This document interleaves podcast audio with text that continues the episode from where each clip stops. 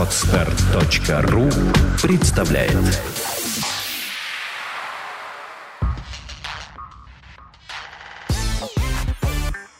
Don't Speak – подкаст о том, как быстро и эффективно выучить английский язык. Подкаст подготовлен при поддержке lingvaleo.ru, интерактивного сервиса для изучения и практики английского языка.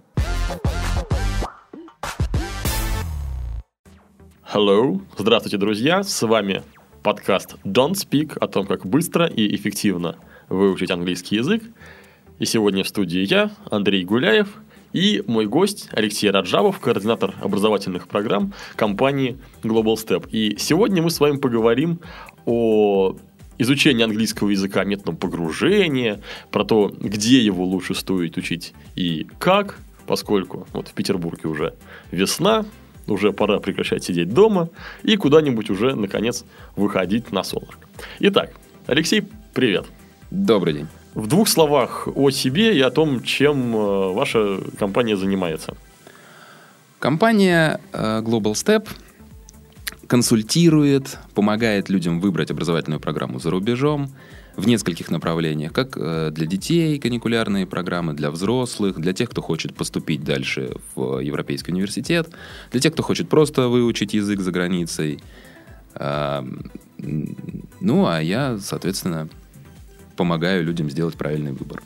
Угу. Отлично. И вот про этот самый правильный выбор, наверное, и хочется мне начать.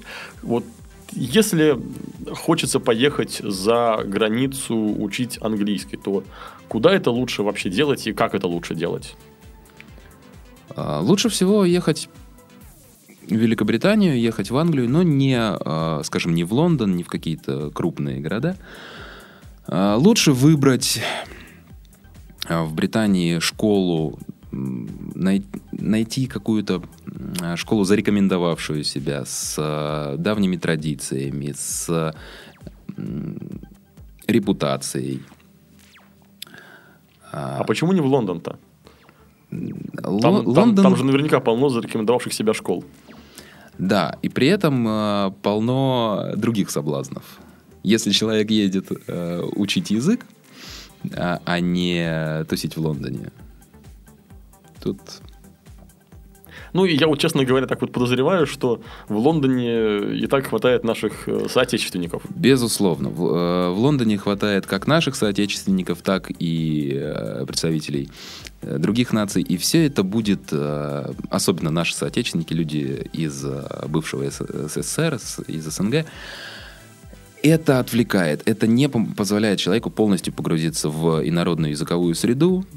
Он зная, что соотечественников много, будет иной раз избегать общения с иностранцами, будет прибегать к помощи русскоязычных людей, потому что ему так удобнее, потому что ему так проще. Э, и это нисколько не э, показатель того, что это плохой ученик, плохой студент, и человек не хочет учить язык. Просто так проще, просто в людской природе заложено, что ему что он ищет своих. А когда он знает, что своих нет, то он волей-неволей начинает уже говорить на чужом языке. Да, это действительно вот такое вот убеждение. Оно на самом деле, чтобы почувствовать его действие, не обязательно даже далеко ехать. А даже в России, когда занятия, ну, в какой-нибудь школе английского, да, могу по своему опыту занятий в Don't Speak и в других школах, где мне доводилось вести занятия, сказать, что когда студент понимает, что преподаватель русскоговорящий или просто понимает по-русски, то это сильно влияет на эффективность обучения. То есть я знаю, что многие носители языка, которые уже, может быть, давно в России, которые хорошо вложил, довольно достаточно владеют русским языком, они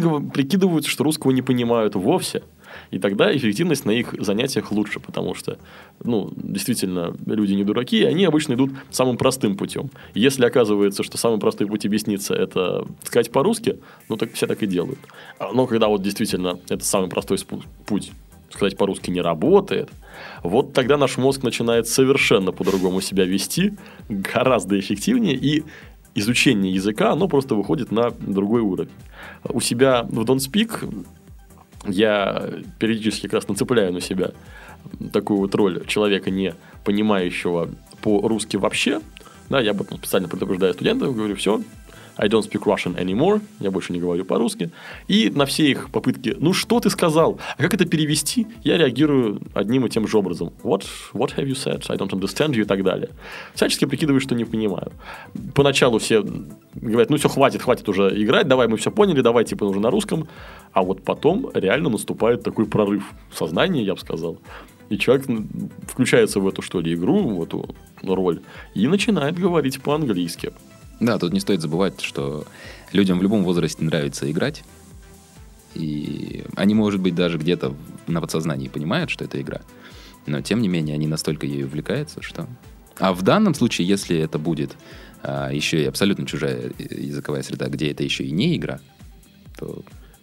Да, когда люди уже там, люди всерьез не понимают русского, но с ними тут уж особо как-то по-русски ты и не, и не поразговариваешь, они будут совершенно искренне признаваться вам в том, что не понимают. Да, еще одна особенность, действительно, то, что Алексей совершенно справедливо заметил, да, что когда есть рядом русскоговорящие люди, всегда есть соблазн поговорить по-русски. Это действительно так, и вот знакомый у меня один ездил учиться, ну, высшее образование получал в Финляндии. И там, естественно, поначалу там вот первую, наверное, неделю семестра все в общежитии говорили по-английски, ну, в основном. Угу. Поскольку было, там были люди, наверное, стран из 30, то есть это вся Европа, это часть Азии, это Америка, как северная, так и южная. И люди отовсюду, и единственный язык, на котором они могли все более-менее статись, это был английский. Но поскольку русских студентов там было больше, чем один, уже где-то, наверное, там на второй неделе все, реально вся там общага потихоньку начала переходить на русский. И вот, там, если в первые дни там, я созвонился с своим другом по скайпу, я говорю, привет, как там у тебя дела? Вот. Э, и он говорил что-то типа того, что вот у меня есть э, друг по комнате, вот его зовут, допустим, Джон, и там, и там «Hey, John, that's Andrew, he's from Russia», и представляет меня на русском языке. Когда я в середине семестра ему точно так же звонил по скайпу, он говорил что-то в духе того, что «А, «Джон, иди сюда!» Тут опять Андрей звонит. И Джон спокойно приходил. Ну, похожий опыт у меня был, когда я также посещал общежитие Финляндии, у меня там знакомая училась. А, я приехал на три дня, и это был уже второй год их обучения, и русских там было в Финляндии э, много в этом университете. А, какие-то ключевые фразы на русском понимало абсолютно все общежитие. Я помню такую фразу «менты приехали» все общежитие начинало гаситься по углам тут же. Вот. Да, вот, вплоть до такого. Окей, ну что, значит, соответственно, с этим понятно, да, что нужно ехать туда, где минимальные шансы. Встретить э, своего человека, да. Угу. Окей. Что еще? Какие еще могут быть советы тем, кто соберется погружаться в языковую среду? В первую очередь человеку нужно выбрать, э, ну, куда мы уже сказали, э, как ехать, зачем он это делает и насколько он едет. Оптимально э, ехать ну, ми- минимум на две недели, чтобы успеть хотя бы минимально адаптироваться. но и не больше месяца на, на первые разы для того, чтобы и, ну, что тоже немаловажно, и не потратить много денег, и не переусердствовать, это же тоже очень важно, не испугаться. А, вот, вот в этой вот вилке от двух недель до месяца наиболее комфортно человеку, который вот э, первые разы оказывается в чужой языковой среде, в чужой культурной среде, а наиболее комфортно будет себя ощущать. А, и вернувшись в свою а, культурную среду, вернувшись в Россию, он уже а, будет и иметь представление о том, как оно бывает, и при этом еще помнить, как оно здесь, как оно бывает по эту сторону. А вот с каким уровнем английского лучше всего вот, по опыту вашей компании отправлять людей учиться за границу? Да? В каком, с каким уровнем языка лучше всего ехать э, в ту же Англию, его дальше развивать? Ну, в первую очередь, э, если мы говорим о взрослых людях, то а абсолютным новичкам, конечно, э, не стоит этого делать. Потому что э, когда у человека уже, ну, стоит признаться, более такое закоснелое э, восприятие, закоснелое сознание, а ему нужно туда ехать, уже имея багаж языковой, Ну, наверное, хотя бы для того, чтобы сориентироваться, знаете, в аэропорту, э, такси поймать или там на поезд сесть, доехать до того места, где, собственно говоря, он будет английский-то учить. Ну, это если у него нету трансфера.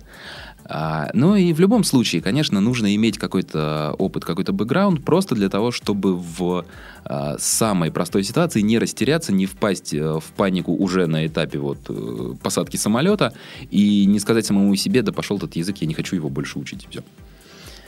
А, Так и все-таки с каким уровнем-то лучше всего? Я бы сказал, что взрослому человеку это нужно intermediate, либо pre-intermediate уровень, а, чтобы иметь вектор, иметь а, вот получить стимул э, такой вот резкий, яркий, для того, чтобы продолжать обучение. Потому что человек на этапе, вот когда у него есть уровень интермедиат, он уже, в принципе, начинает подумывать, да, наверное, я уже неплохо знаю язык, и, наверное, мне уже достаточно вот для моего, э, для того, как я его использую, мне, в принципе, можно уже остановиться. И вот для того, чтобы вот этих вот коварных мыслей не возникало, человеку нужно получить стимул. И это очень серьезный стимул вот такой вот на этом уровне поехать учить язык за рубеж. Да, на самом деле, вот по моему тоже опыту преподавания могу сказать, что КПД обучения, он действительно наиболее высок на вот уровнях pre-intermediate и intermediate. Почему? Потому что ну, это вот примерно середина любой вот схемы уровня, которая представит там любая абсолютно школа английского. Да, там начинается все с beginner, потом elementary, потом как раз таки pre-intermediate, intermediate, и потом upper intermediate и advanced.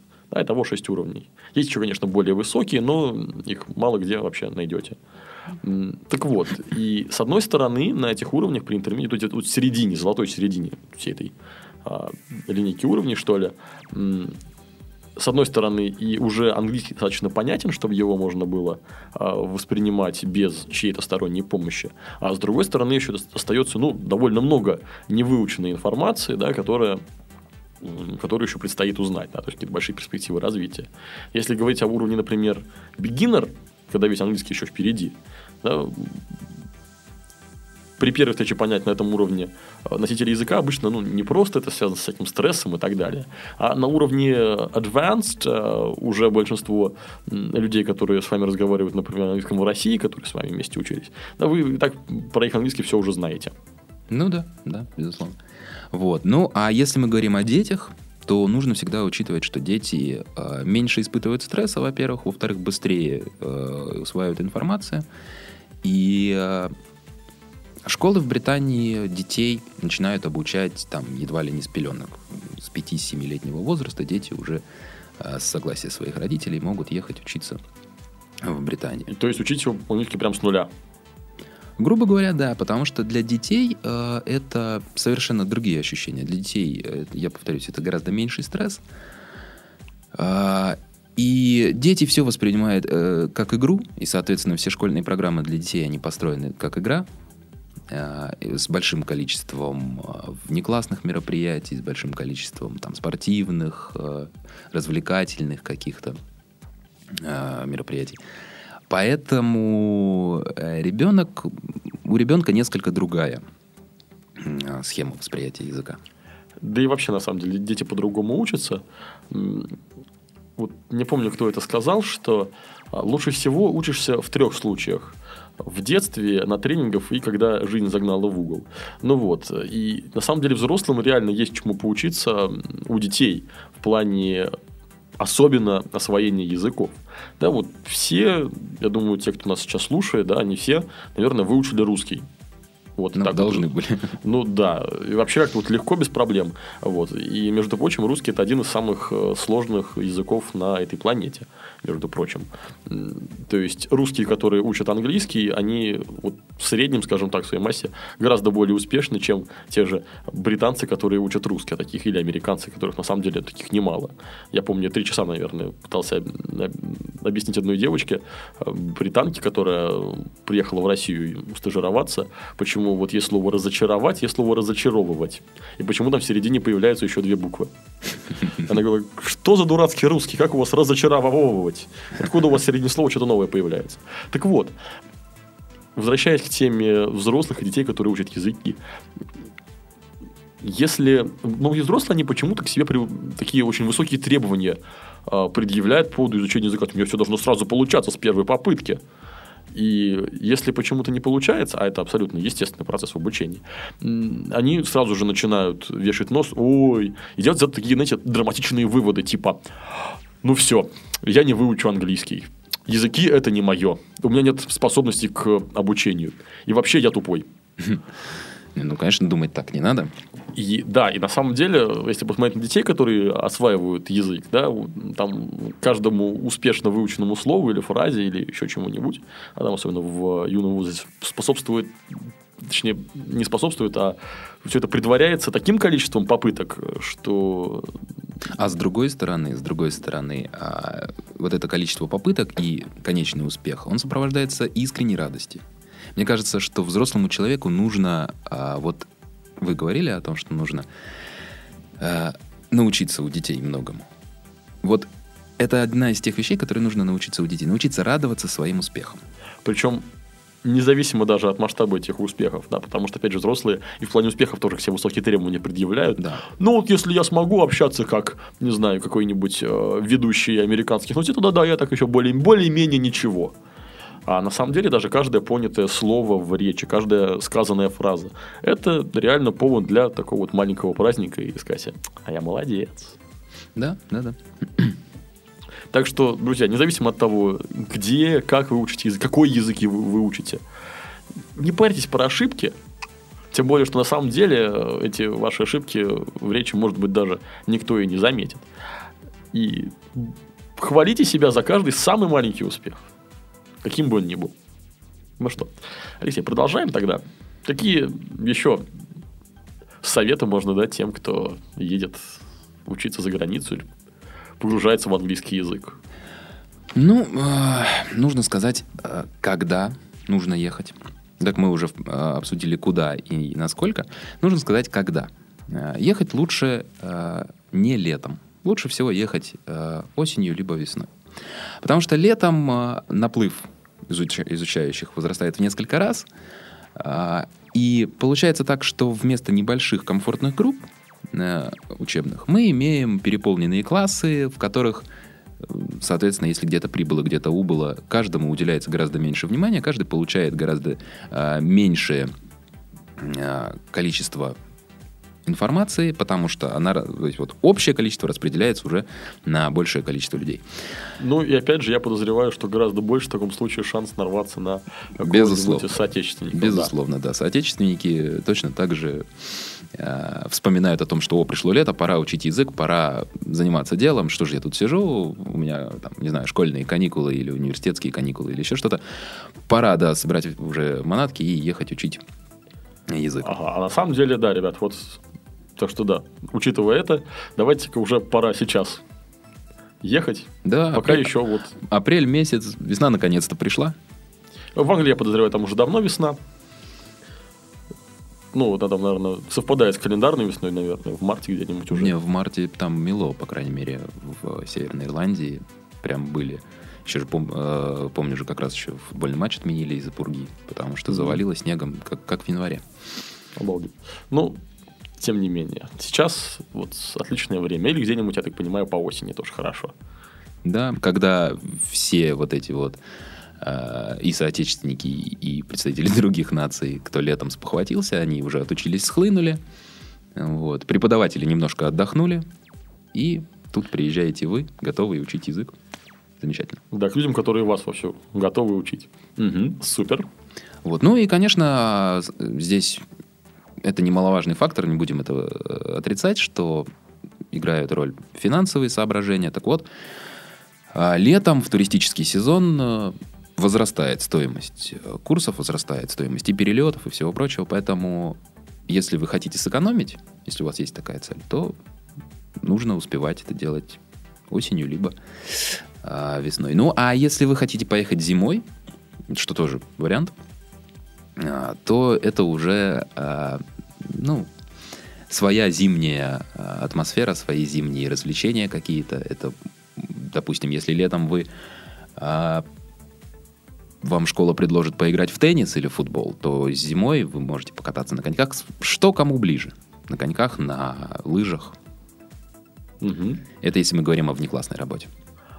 Да, и вот, кстати, насчет неклассной работы. А вот насколько вообще актуально вот прям брать, записываться в школу, ну, уроки там ходить, да, а почему не взять просто там, на две недельки, махнуть тот же самый Лондон, или в Нью-Йорк, или, в общем, в любой англоговорящий город, или там в страну в целом, там поехать, поездить по разным местам и просто пообщаться с людьми. Ну, вот, why not? Почему бы нет? А, ну, опять же, нужно вспоминать, какие цели мы перед собой ставим. Если наша цель ключевая все-таки поехать и э, потусить в Лондоне и пообщаться с людьми, то для многих этого, конечно, будет достаточно. Если мы хотим изучать язык, если мы хотим а, изучать в том числе правильный язык, а, академический, то нам нужно получать знания от профессиональных преподавателей, а не на улице, там, в баре или, ну, предположим, в бассейне, там, ну, как-то так. Да, в- да, в бассейне я прям представляю, люди плавают. Hello, do you speak English? А, И так далее. Да, единственное, что я бы не сказал, что прям одно другое отменяет, да, и это вещи какие-то противоречащие. Вот в обычных школах, да, вот э, в Англии той же самой, да, если вот курс двухнедельный, сколько времени в день вообще на занятия уходит? Есть ли время после этого, там, опять же, потусить в тех же барах, э, в тех же бассейнах, на улицах и так далее? Время остается, даже если вы выбираете интенсивные курсы, потому что интенсивные курсы — это а, 5 часов в день занятий. Это 3 часа с утра, потом перерыв на обед и еще 2 часа после обеда вы учите язык. И, соответственно, считайте, что даже выбрав интенсивные курсы, к 3 часам дня у вас учебные занятия закончены.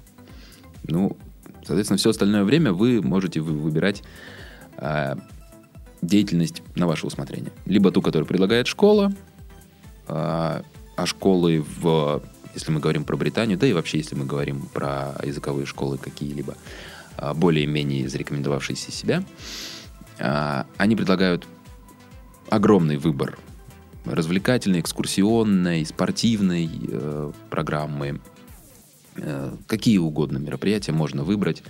А, И нужно помнить, что если вы уже оказались в другой среде, если вы уже а, потратили силы, время, средства, а, сказали себе, да, я хочу это делать, да, мне это нужно, вам нужно всегда, в любом случае, э, как можно больше участвовать в тех внеклассных мероприятиях, которые предлагает школа.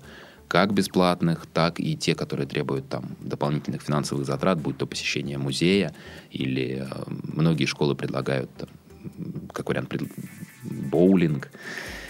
А, потому что и когда э, в школах эти программы разрабатываются, когда они готовятся, то руководство школы смотрит на распределение на нагрузки, на э, ту лексику, которая будет использоваться, на тот формат общения, который вы выберете. Потому что если вот сегодня мы едем в музей, школа нас везет, то, соответственно, это будут э, культурные, исторические э, термины, искусствоведческие какие-то.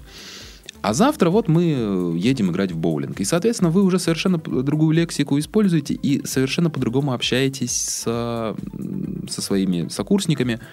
Э, Более раскрепощенная, более дружеская какая-то атмосфера.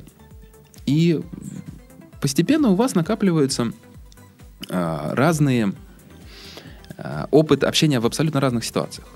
Да, вот хочу добавить, что, ну вот, опять же, такой небольшой камень в огород, наверное, чисто академического такого подхода к изучению языка, строго по учебнику, и вот шаг влево, шаг вправо, расстрел. Я сталкивался с тем, что многие люди порой впадают просто в ступор, если попадают в какую-то абсолютно бытовую зачастую ситуацию общения, вплоть до того, что там подвинься, а можно сядь на эту скамейку, или там, э, слушай, у меня там сел телефон, надо подзарядить, или, не знаю, передай, пожалуйста, соль. То есть они могут объяснить, что ну, скажем, какие там бывают темы учебники, что Ло- Лондон is the capital of Great Britain, да, или про овцеводство в Австралии, Про Рождество еще. про Рождество, да, вот эти про овцеводство в Австралии, я сам помню, в школе где-то в классе седьмом раз доклад целый читал. С тех пор ни разу, правда, не пригодилось, но все же. Или какие-то еще такие вот контексты. Ну, естественно, составители учебников, они пытаются все предугадать, но все-таки им не удается предугадать абсолютно все возможные ситуации. И рано или поздно вы с такой можете столкнуться. А если вы общаетесь с э, людьми, если вы сами попадаете в такие ситуации, ну, отлично, один раз попали, вам тут же объясняют, что делать, как говорить, как называется вот эта вот штука или вот это вот действие, и дальше все уже идет по маслу. То есть английский ну, все-таки это практический навык, и в теории его ну, не выучишь. Нужно практиковаться, практиковаться, практиковаться. И вот здесь мы подходим к еще одному варианту практики, э, очень немаловажному. Мы говорим о вариантах размещения.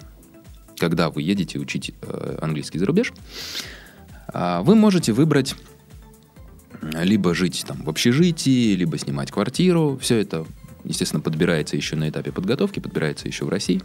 А, либо вам предложат э, принимающую семью. На самом деле и там, и там есть свои плюсы. Если вы выбираете общежитие, э, то вы ну, меньше зависите от а, принимающей стороны, вы больше имеете возможности тратить время так, как вам удобно, а, никого при этом не обременяя. А, то есть это подходит людям, которые ну, несколько автономно предпочитают существовать. В чем прелесть выбирать проживание в семье? Опять же, вот в этой постоянной практике в бытовых ситуациях. Мы попадаем в семью, и минимальные какие-то действия вот на повседневном, на, на этапе, на уровне повседневной деятельности мы а, уже совершаем с использованием иностранного языка. Подайте соль, как включить воду, как... Выключить воду. Как ее, да, потом выключить, соответственно. А, Все это мы постепенно накапливаем, мы используем это каждый день. Да, вот, предположим, мы две, э, три недели живем Э, в принимающей семье. Соответственно, мы 21 э, день подряд мы э, совершаем одни и те же действия. И так или иначе мы уже к концу этого пребывания начинаем эти действия мысленно даже совершать по-английски. Мы уже думаем, что не... Не где там эта салонка, а там, или не передай ко мне соль, или как, как, как же сказать, как передать соль. А сразу же уже думаем, а, окей, okay, I need to ask her to pass me the salt, for example. А, то есть, да, то есть мы уже думаем, что ну, так надо попросить бы, чтобы мне передали солонку, например, или что-нибудь еще. А, и действительно, эти три недели отличное время, вы можете наверняка встречали, да, что три недели формируется привычка. Да, в частности, вот у вас действительно сформируется привычка э, общения на английском языке. Да, ну здесь важно, конечно, не переусердствовать, чтобы потом, вернувшись в Россию, не а, разговаривать на никому непонятном языке и не просить свою семью pass, pass me salt. Ну, на самом деле, с переключением, ну, как мне кажется, все достаточно просто, поскольку ну, контекст, он, э, когда все люди вокруг начинают говорить на русском, сам уже волей-неволей начинаешь э, на русский переключаться. Другое дело, что я вот часто это наблюдал на многих э, школах, на курсах английского, вот в России именно. Когда люди учат английский язык два раза в неделю, допустим, ну, это вот обычное расписание, это два раза в неделю, там по три или четыре академических часа, то вот они занимаются, их, в их жизни есть английский ровно эти два раза в неделю, ровно по эти самые три а, там, или четыре академических часа. И минуту до занятия или минуту после, все, это уже целиком а, русский язык. Да, а вот если вы и на занятиях общаетесь на английском, а потом вы в эти же ситуации попадаете еще и за пределами занятий, то ваш мозг он совершенно по-другому относится к английскому. Ну да, то есть, грубо говоря, вы выходите с урока, приходите домой, и вы продолжаете говорить на английском языке. А, ну, а и, и, конечно, еще очень важно, э, если вы попадаете в семью, если это хорошая семья, а у каждой школы э, всегда есть какая-то база, есть наработки, есть проверенные семьи. Если вы попадаете вот в хорошую семью, вы на три недели становитесь, э, ну, почти членом этой семьи. Вы становитесь там почти родственником. А, и вас могут привлекать к каким-то семейным традициям, каким-то семейным праздникам, к семейным мероприятиям. Там, я не знаю, это может быть выезд на пикник или э, семейный поход в кафе. Неважно, не все что угодно. Вы становитесь частью этой семьи. А кроме того, вы для этой семьи человек-экзотик. Вас будут постоянно расспрашивать, как оно в России, как, как вы делаете вот это, где... А покажи фотографию со своим ручным медведем. А ты Да. умеешь играть на балалайке? Да, да, а вы да. правда пьете водку каждый день? Кстати, шутки шутками, да, а серьезно люди за границей так думают. Многие. То есть, мы это все воспринимаем как шутку, а действительно русских, ну, многие всерьез вот думают, что это действительно так. Ну, плюс-минус, конечно. Ну и таким образом, конечно, выбирая проживание в семье, вы берете на себя какую-то миссионерскую обязанность просвещать отдельно взятую ячейку западного общества. Ну, я, я представляю даже не миссионерскую, а такую м, дипломатическую миссию. Такой вот Ну или так, да. посол э, локального значения. И действительно будет э, обоюдно интересно, потому что другой язык это не только, собственно, другой набор слов и грамматики, это еще другая совершенно культура. И это тоже еще одна из вещей, которые забывают многие люди, когда учат английский. Сколько раз я сталкивался, я уже говорил об этом в прошлых подкастах, что многие россияне, уча английский, думают, ну, это как русский, только слова у них английские. На самом деле нет. Нет, на самом деле, конечно, все совершенно по-другому.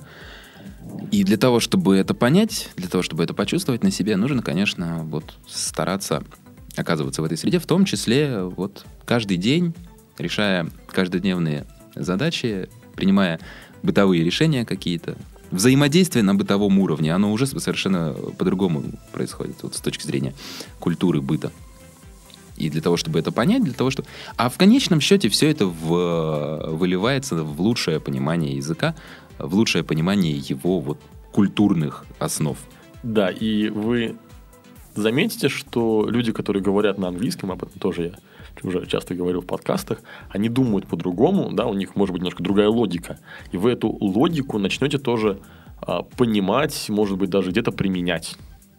Ну, по крайней мере, классно, да. воспринимать, по крайней мере, вы не- не перестанете ее пугаться, этой логики. Да, и удивляться, как это не так?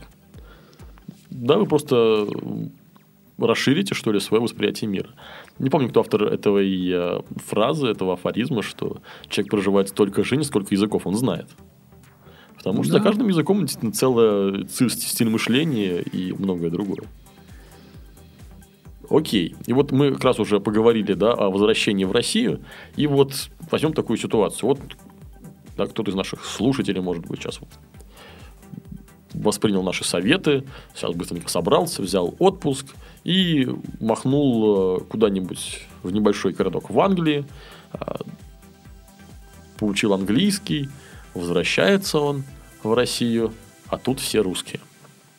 И что делать дальше? Вот, э, Алексей, что вы посоветуете? Ну, современный глобальный мир нам предлагает очень много вариантов решения этой проблемы.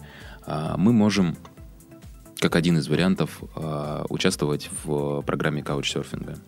Мы можем приглашать э, к себе иностранцев на постой. Там, и пусть они уже попадают в наши бытовые условия, в наши бытовые Да, ситуации. Couchsurfing, собственно, couchsurfing. по-моему, org, ссылку мы приведем э, в описании подкаста.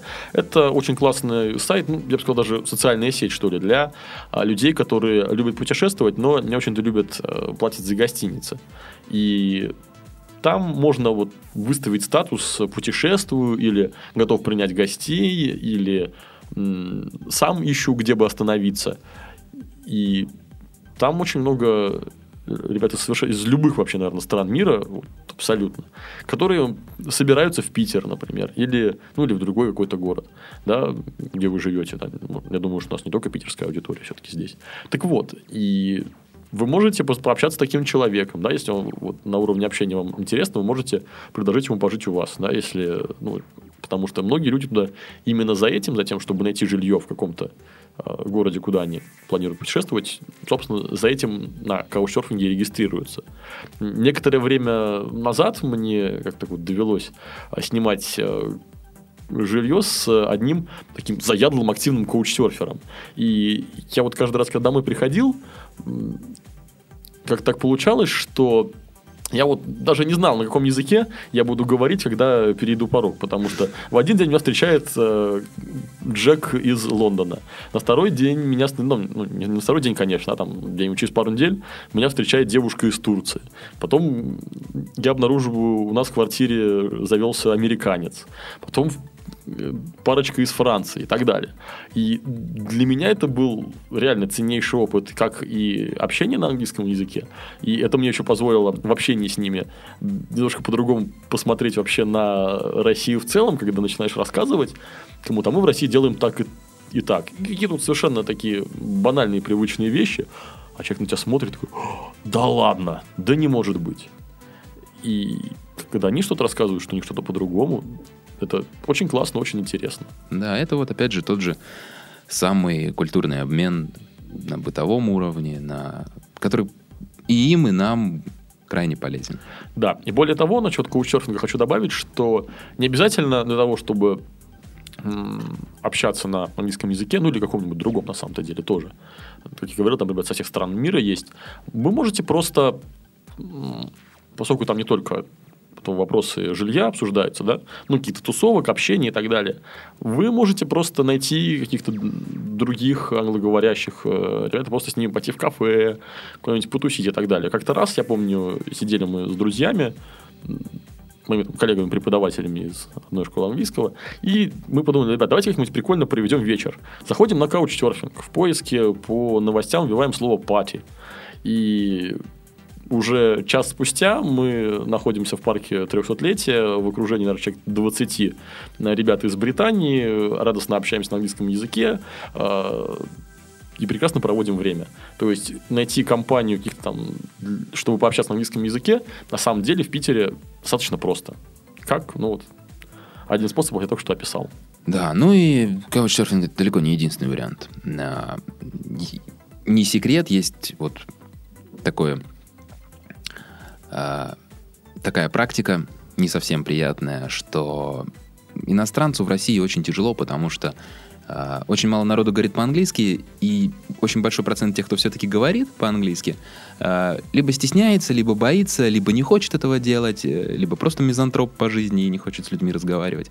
Поэтому э, банально спросить, как пройти на сосед- библиотеку? В библиотеку, да, на соседнюю улицу. А, У иностранца это очень большой стресс. И когда он все-таки встречает человека, который открыт для разговора, который готов с ним говорить на его языке, который готов ему помочь, а, Для него это как э, спасательный круг для утопающего. да, это глоток свежего воздуха, он хватается за этого человека, и не нужно бояться с ним разговаривать, не нужно смотреть на него как на дурака, когда он хочет, узнав, как пройти в библиотеку, хочет еще о чем-то вас спросить, хочет с вами поговорить. Разговаривайте с ним, говорите, не зря же вы учились, не зря же вы осваивали язык, не зря же вы пытались понять его культуру. А, Разговаривайте с ним, и не отмахивайтесь от него, а вот вам реальная живая практика, и Самый настоящий э, иностранец, носитель языка, может быть, даже английского.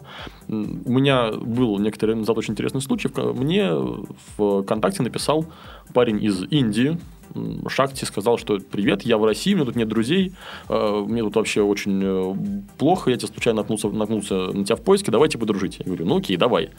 И когда мы с ним встретили, по, встретились, пообщались, он был очень рад тому, что нашел кого-то вообще, кто говорит на английском. Потому что, ну, я даже сам удивился, насколько это, оказывается, в России э, редкость. Он сказал, что он поехал по программе типа Work and Travel, только вот из э, Индии в Россию. Ему сказали, что да, да, товарищ, ты приедешь в Европу, это Европа, все нормально. Ну, действительно, технически Питер это Европа. Но он сказал, что когда приехал в Питер и начал общаться, вышел на улицу, он подумал, что его обманули, он вообще не в Европе. Потому что английского вокруг него почти никто не знал. И этого был катастрофический стресс. Он даже думал э, там, подать в суд, уехать э, и вообще. Но сейчас уже нормально нашел себе друзей. Мы с ним регулярно общаемся. Сейчас он уже где-то даже работает. В общем, нормально устроился человек. Но для- поначалу это для него был колоссальный стресс. И я думаю, что нечто подобное переживают все, кто э, приезжает в Россию. Поэтому с 99% вероятностью человек, который с вами заговорил где-нибудь на улице на английском языке, он станет замечательным собеседником, а если вы этого захотите. если вы поддержите беседу. Да, это действительно так. Что еще, Алексей, можно порекомендовать для того, чтобы оставаться, ну, хоть сколько-нибудь погруженным в английский язык э, здесь, в России? А начать нужно еще, что называется, не здесь, в России, нужно начать там. А для того, чтобы иметь возможность продолжать это здесь. Нужно а, как можно больше воспринимать информации а, через цифровые источники, через СМИ электронные. Нужно слушать радио, нужно а, смотреть теленовости а, там, на Западе, в Европе. А, для того, чтобы, вернувшись в Россию, а, точно так же в интернете, вот вам пока вы были, скажем, в Англии, вам понравилась какая-то радиоволна. Вы ее к концу вашего пребывания в Англии стали понимать, вы уже примерно представляете, что а вот этот ведущий скажет так-то, а вот это вот сейчас будет передача о том-то. А Вы уже вот начинаете ориентироваться. И вы возвращаетесь сюда, и у вас вот нету этой радиостанции. Но у вас есть интернет, когда всегда можно ее поймать, всегда можно ее послушать, всегда можно, если не целиком, то какие-то записи каких-то передач найти. Точно так же с новостями. Вам понравились, скажем, новости BBC или новости CNN. Да, и вы возвращаетесь в Россию, у вас их нет. Пожалуйста, вы от- открываете сайт, и вы смотрите эти выпуски. А, грубо говоря, если вы не выходите в соседний магазин или там, в сберкассу, то при желании вы можете целый день существовать полностью в э, англоязычной среде, если, если захотеть. Да, на самом деле интернет очень много в этом плане позволяет, и действительно и новости смотреть. Кстати, добавлю, что новости в плане восприятия речи, они обычно проще, чем многие-многие фильмы, потому что дикторы в новостях, э, к ним предъявляются достаточно высокие требования по произношению, по правильности языка, и там английский в новостях обычно очень-очень хороший и обычно очень и очень понятный Да, да. гораздо понятнее, чем многие фильмов. Тем более, более того, у меня были прецеденты, когда я, посмотрев какой-нибудь фильм на английском языке, шел к своему, например, обсуждать его какому-нибудь своему другу иностранцу, и говорил, что вот ты знаешь, вот я вот не понял вот этого момента. Он говорит, а, да, слушай, я тоже не понял.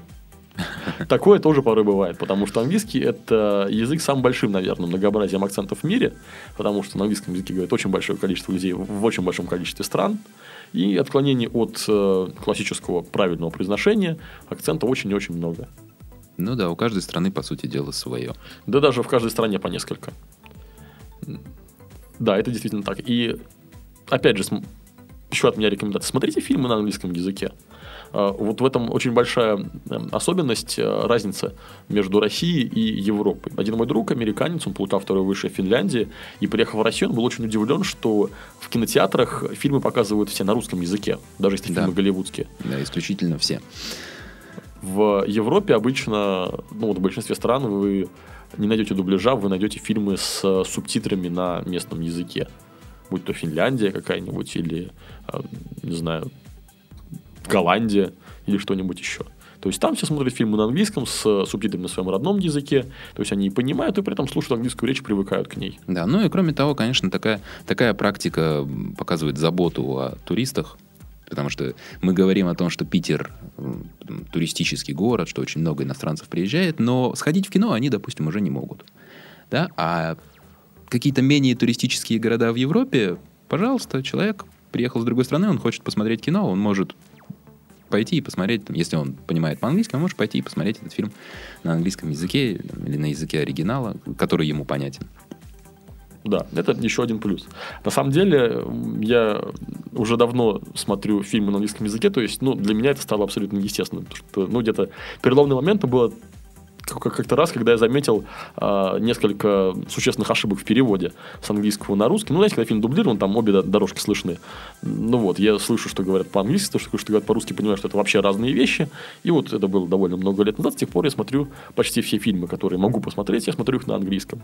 Вплоть до того, что я пару раз попадал в какие-то забавные ситуации, что э, друзья меня зовут куда-нибудь, э, давайте типа вместе посмотрим фильм, и меня назначают ответственным за то, чтобы этот фильм был. Ну, я притаскиваю фильм, э, там, он, естественно, на английском. Друзья не всегда к этому просто готовы бывали. И так смотрят, смотрят, смотрят, а потом, блин, что-то не так, он что, на английском, что ли? Я говорю, ну, ну да.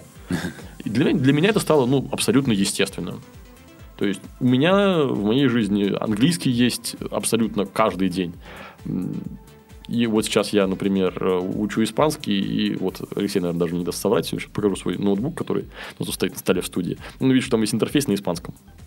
Так что еще один совет э, от меня, и это на самом деле то требование, которое я предъявляю ко всем студентам Don't Speak, э, тем, кто приходит ко мне учить английский, это максимально увеличить количество соприкосновений с иностранным языком для себя, и поэтому у студент, студенты Speak переводят на английский язык свои телефоны, компьютеры, интерфейсы соцсетей, все, что только можно.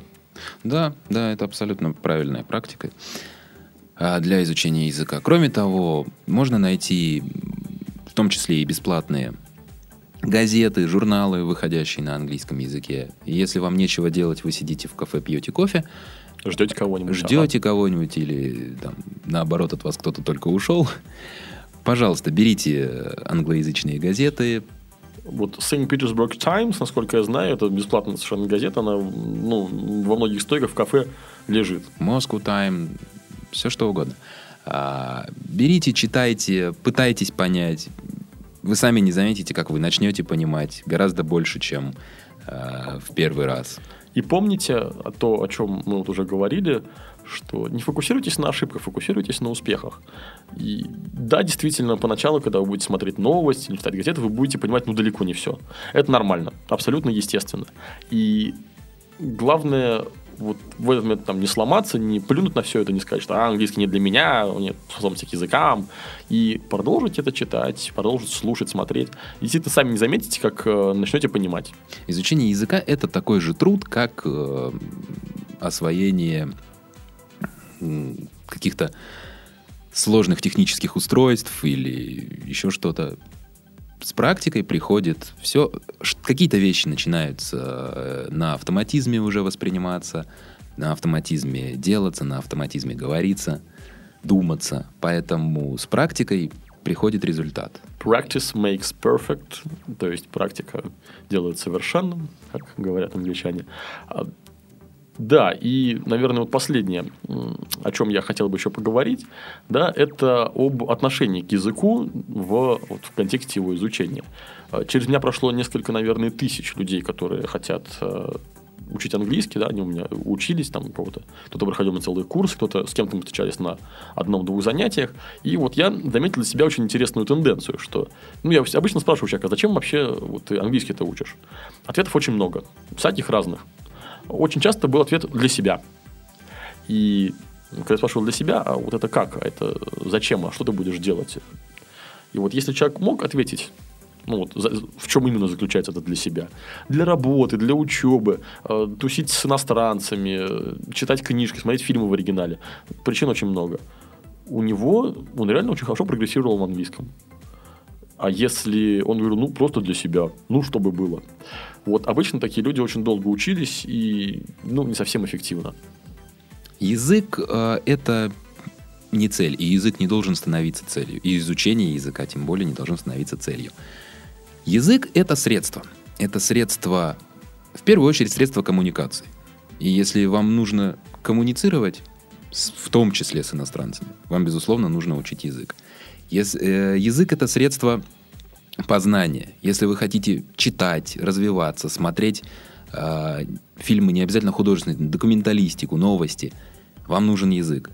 Язык это средство самовыражения, в том числе, если вы хотите э, формулировать свои мысли, чтобы они были понятны не только э, вашим соотечественникам, но и другим людям.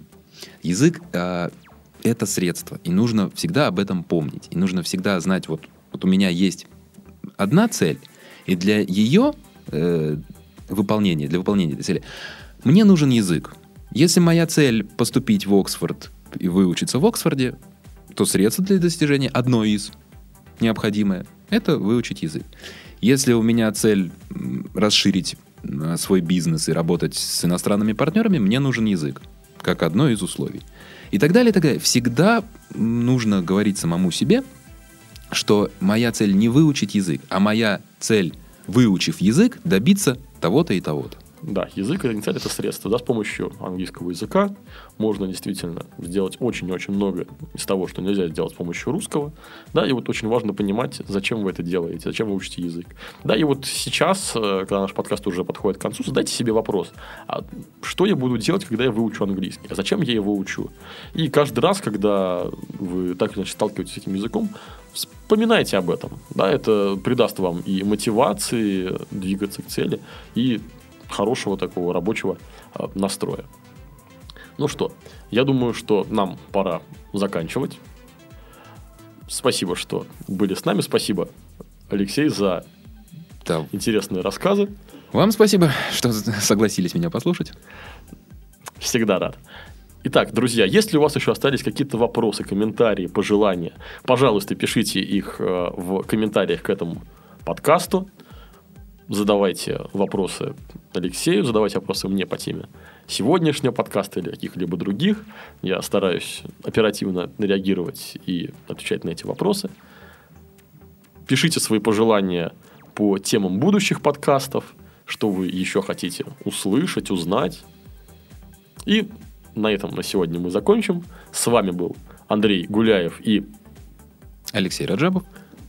и подкаст Don't Speak о том, как быстро и эффективно выучить английский язык. Goodbye. Всего доброго. Сделано на podster.ru Скачать другие выпуски подкаста вы можете на podster.ru